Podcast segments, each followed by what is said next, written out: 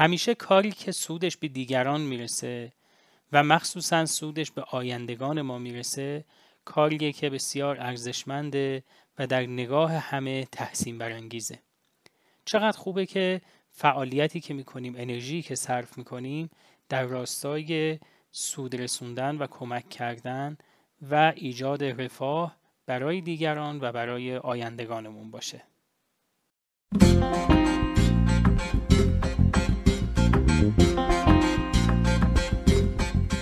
سلام دوستای عزیزم. شب و روزتون بخیر. امیدوارم که سرحال و شاداب منتظر شنیدن یه قصه جدید توی این هفته خوب بوده باشید. بریم سراغ قصه بی هیچ معطلی.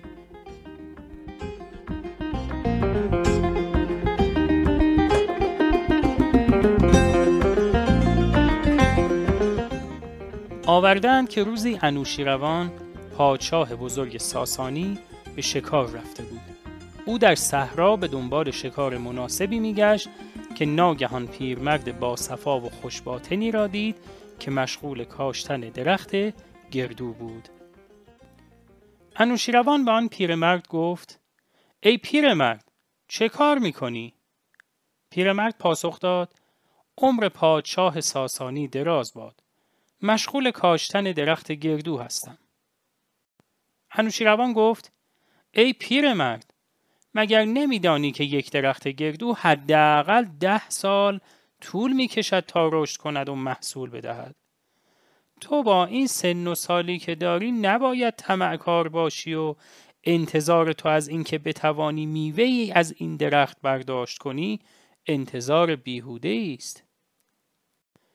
پیرمرد پاسخ داد ای پادشاه من درخت گردو را برای این نکاشتم که خودم از محصولان استفاده کنم.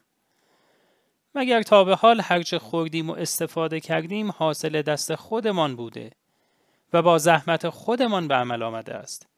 بسیاری از غذاهایی که می‌خوریم محصول دست دیگران است و ما هیچ دخالتی در تولید و به وجود آوردن آن نداریم. دیگران کاشتند و ما خوردیم. ما هم باید بکاریم تا دیگران پس از ما بخورند. انوشیروان از جواب پیرمرد خوشش آمد و به او آفرین گفت. عادت انوشیروان این بود که از هر کس سخن خوبی میشنید و به او آفرین می‌گفت. خادمان انوشیروان به خاطر آفرین گفتن پادشاه به آن شخص چهار هزار درهم جایزه می‌دادند.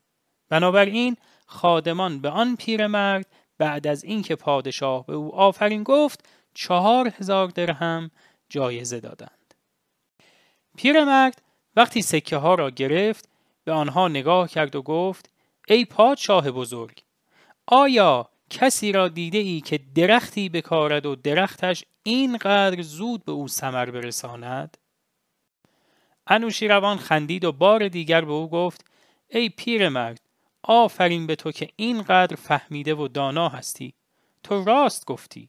به راستی تو اولین کسی بودی که محصول درخت گردو را اینقدر زود برداشت کردی. خادمان به خاطر اینکه انوشیروان بار دیگر به آن پیرمرد آفرین گفت چهار هزار درهم دیگر به عنوان جایزه به او دادند. پیرمرد گفت خدا را شکر می کنم. اگر دیگران از یک درخت در یک سال یک بار میوه می‌گیرند من در یک روز دو بار از آن میوه گرفتم. انوشیروان بار دیگر به او به خاطر حرفش آفرین گفت و خادمان دربار به پیرمرد برای اینکه با حرفهایش در یک مجلس سه بار تحسین پادشاه ساسانی را برانگیخت چهار هزار درهم دیگر جایزه دادند.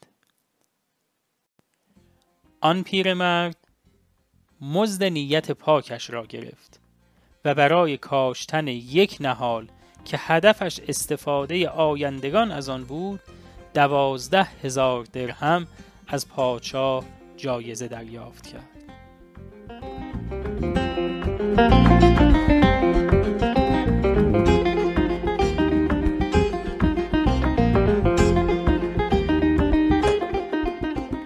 دوستای خوبم اینم داستان این هفتمون. چطور بود؟ امیدوارم که خوشتون اومده باشه و نظراتتون رو برای من بذارید. تا قصه دیگه خدا نگهدارتون.